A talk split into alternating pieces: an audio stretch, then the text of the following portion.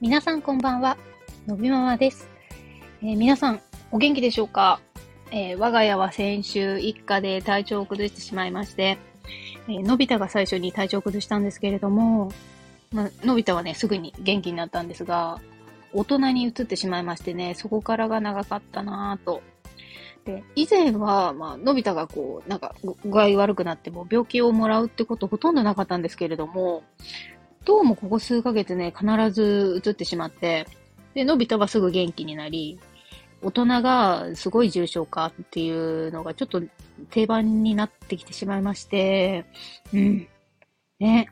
老いだなと思ってるんですけど、もう本当に悲しい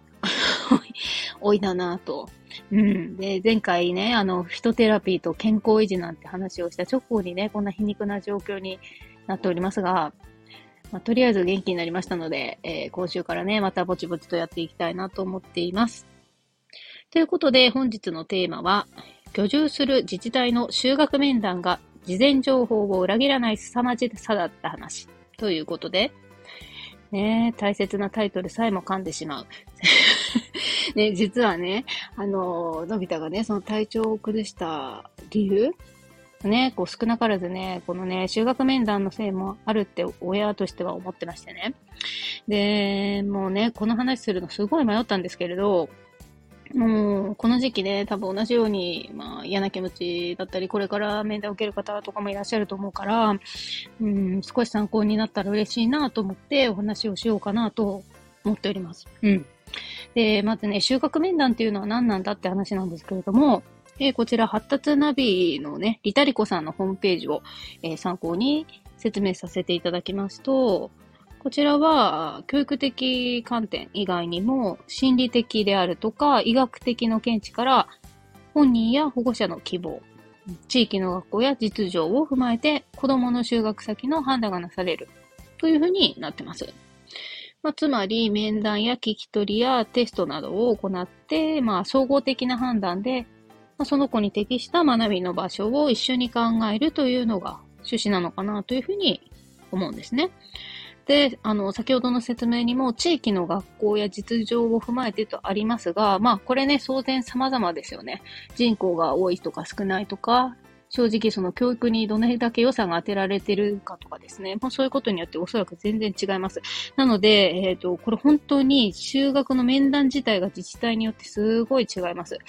例えば、我が家は都内に住んでますけれども、もう同じね、東京都内ですら違う。23区でさえ全然違います。もう国が違うのかなっていうぐらいね、対応が違うんですよ。うん。ね、どこがいいとか悪いとか言ってるんじゃなくて違うっていうのがもう事実としてまずある。うん。で、自治体によっては、その叱るべきね、年齢、まあ、年長さんもっと早いところもあるみたいですけどね。になると、その、自治体、自治体の方から声がかかるみたいなんですね。そういうものがあるよってお知らせが。うん。で、私の住んでいるところはもう一切そんなのはないですし、もう情報をね、取りに行かないといけない。うん。情報収集上手にできなかったりしたら、もう面談すら受けられないと。まあ、そういうような状態なんですね。で、あのまあ、それぞれ選択はそのご家庭によって違いますから、まあ、えっ、ー、と、いろいろな選択をする方がいらっしゃるわけですね。特別支援学校という選択をする方もいるし、地域の学校の固定級の支援学級という選択をされる方もいるし、あとはやっぱり、まあ、相談を受けたけれども、普通級に所属する。そして、え移動の、あのー、固定ではない支援教室のようなものに、えー、例えば週に1回とか、そういうところで苦手な教科だけをこう補うっていう方もいらっしゃると思うし、それは様々なんですけれども、で、えー、私のその住んでる自治体に関しては、まず面談の時点で、えー、特別支援学校を希望するのか、支援学級を希望するのかという選択肢がある。で、それによって面談の日程が違ったんですよ。うん。で、まあ、それはどういうふうに、そういうふうにされてるのかわからないけれども、まあ、そういうふうになっていたと。で、我が家は、えー、今のところ支援学級を、えー、希望していて、理由としては、一番の理由はね、えー、特別支援学校が学区の問題でとても遠いんですよ。本当に遠いんです。えー、っと、バスを迎えに来ますけれども、バススポットまでも遠いし、えバスに1時間以上乗らなければならないというところがとてもネックになってると思ってるんですね。小学校1年生で、例えばトイレに行きたくなったらどうするんだろうと思いますし、まあ、そういったところを非常に懸念していると。で、えー、支援学級がある学校は割と近くにあるので、まあそういった意味でもそちらを希望したいなというような、まあ他にも理由はありますけれどね、そういったようなところで希望しているんだという感じなんですよ。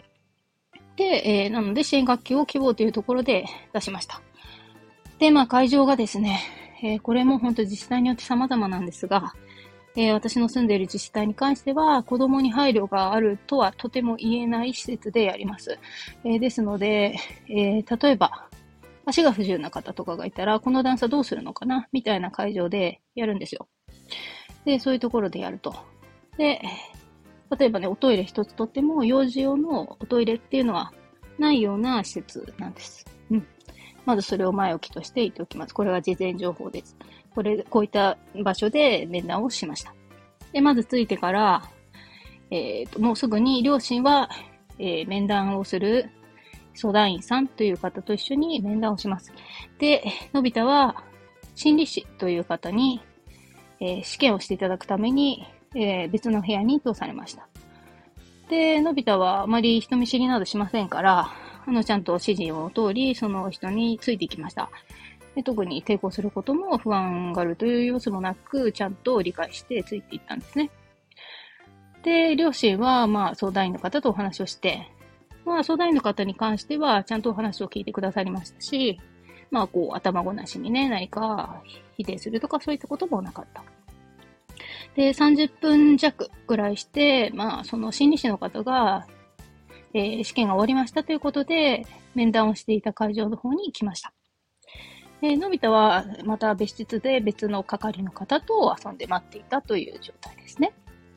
で、心理師の方からそのフィードバックがあるんですけれども、まずやった検査がですね、えー、言葉が話せない子であれば、おそらく判定が出ない田中美年式というケースでした。なので判定は出ませんというふうに言われたんですね。まあそれは想定の範囲内なので、まあそうですかと言いました。ただその後の話が本当に衝撃的だ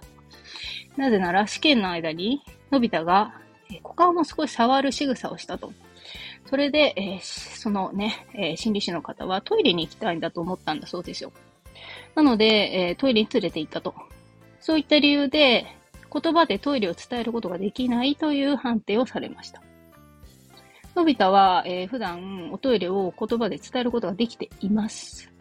はい。保育園でもできているし、家でもできている。ただ、えー、今回全く知らない人と初めて会って緊張して顔を下がっていただけかもしれないけれども、この心理師の方はそういった判断をしたんですね。そしてトイレも先ほど言ったように大人用の設備しかないところです。で、そこの立ち小便のところで、えー、便器と自分の距離が取れないので、えー、一人で用を足せないという判断をされました。そういうことを言うんだということで、とてもびっくりしたんですね。えっ、と、それ、そこまで言われなきゃいけないんですか？というふうに思いましたし、設備自体がとても子供には合っていないものであるにもかかわらず、そういったことを指摘されます。そして、えー、そのね、判定がつかなかったので、えー、理由としては、えー、自分が興味があるもの以外に長く座っていることが難しいため、特別支援学校をお勧めしますというふうになぜかその時点で言われるんですね。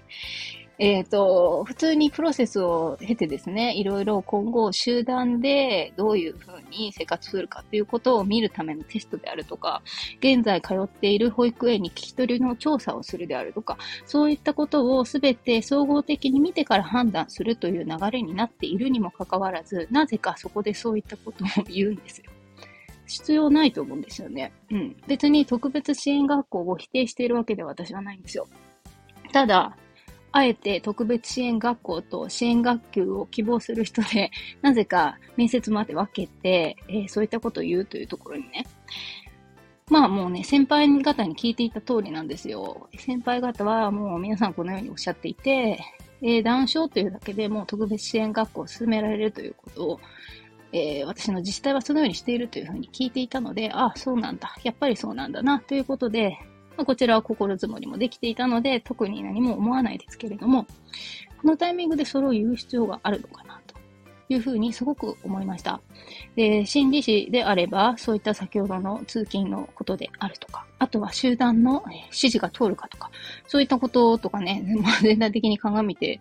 言うべきなんじゃないんですか？と思うんですが、なぜかそういう判断を言って、えー、すごくね、うん、新旧に通った場合のデメリットを切々と言ってくるんですよ。とにかく、えー、お宅のお子さんはこれができないと。これができないので、行ったら苦労すると。なので、えー、精神的にね、病んでしまうかもしれない。とまで言われました。えー、そういった言い方をされて、まあ、こちらはね、予想通りだったので、そうですね、というふうに、まあ、あほ、あまりね、えー、抵抗というか、対抗というか、せず、わかりましたということでお話聞いてましたけども。で、終わってからですね、戻ってきて、友人にその話をしたんです。同じ自治体の。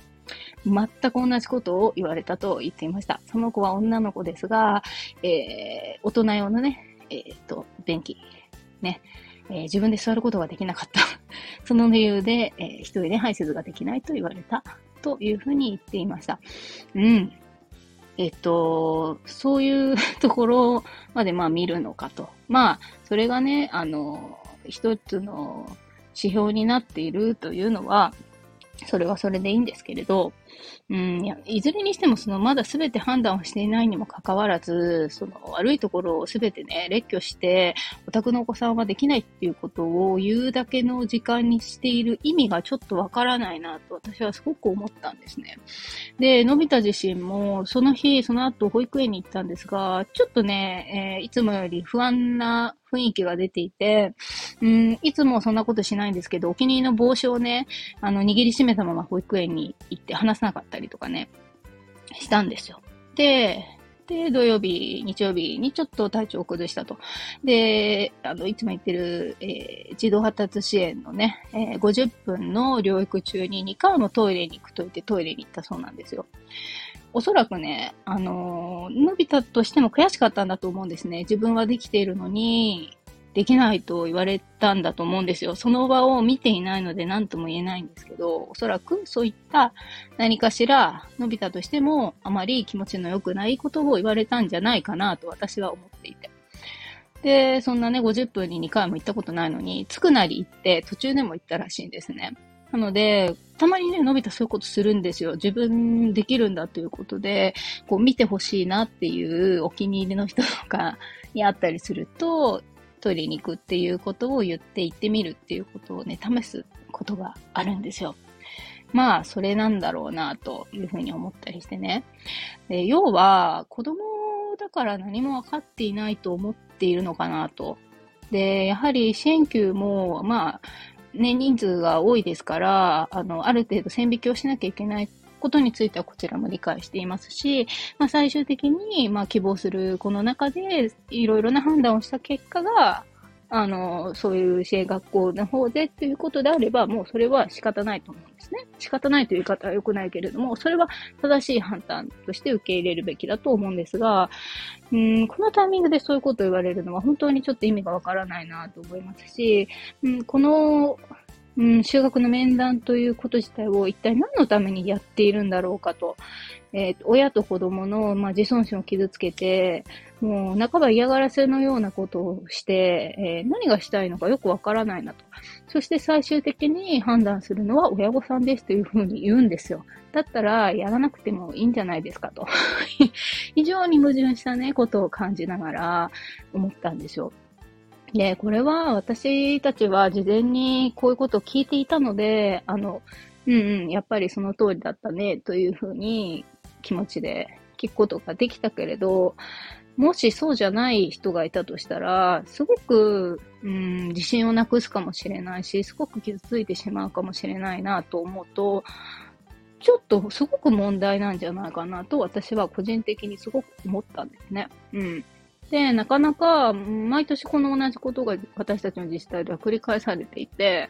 うん、その根本的に何が悪いのかというところは、多分突き詰めていくと、面談をした人ではないことは私も重々分かっているんですけれども、うん、すごく本当に問題で、えっと、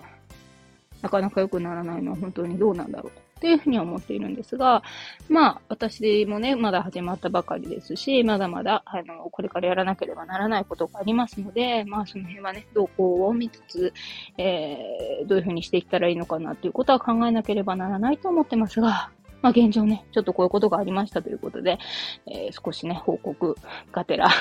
えー、お話をさせていただいたという感じですので、はい。なんか参考になるかな？うん。まあ、あの、こういうことがありましたよということでね、えっ、ー、と、もし参考になる方がいらっしゃると本当に一番嬉しいなというふうに思っております。はい。ということで、えー、今日は第1回のね、修学面談についてのお話をさせていただきました。はい。では最後になりますが、ダウン症のあるのび太くんの日常はインスタグラムでも配信しておりますので、そちらもご覧いただけたら嬉しいです。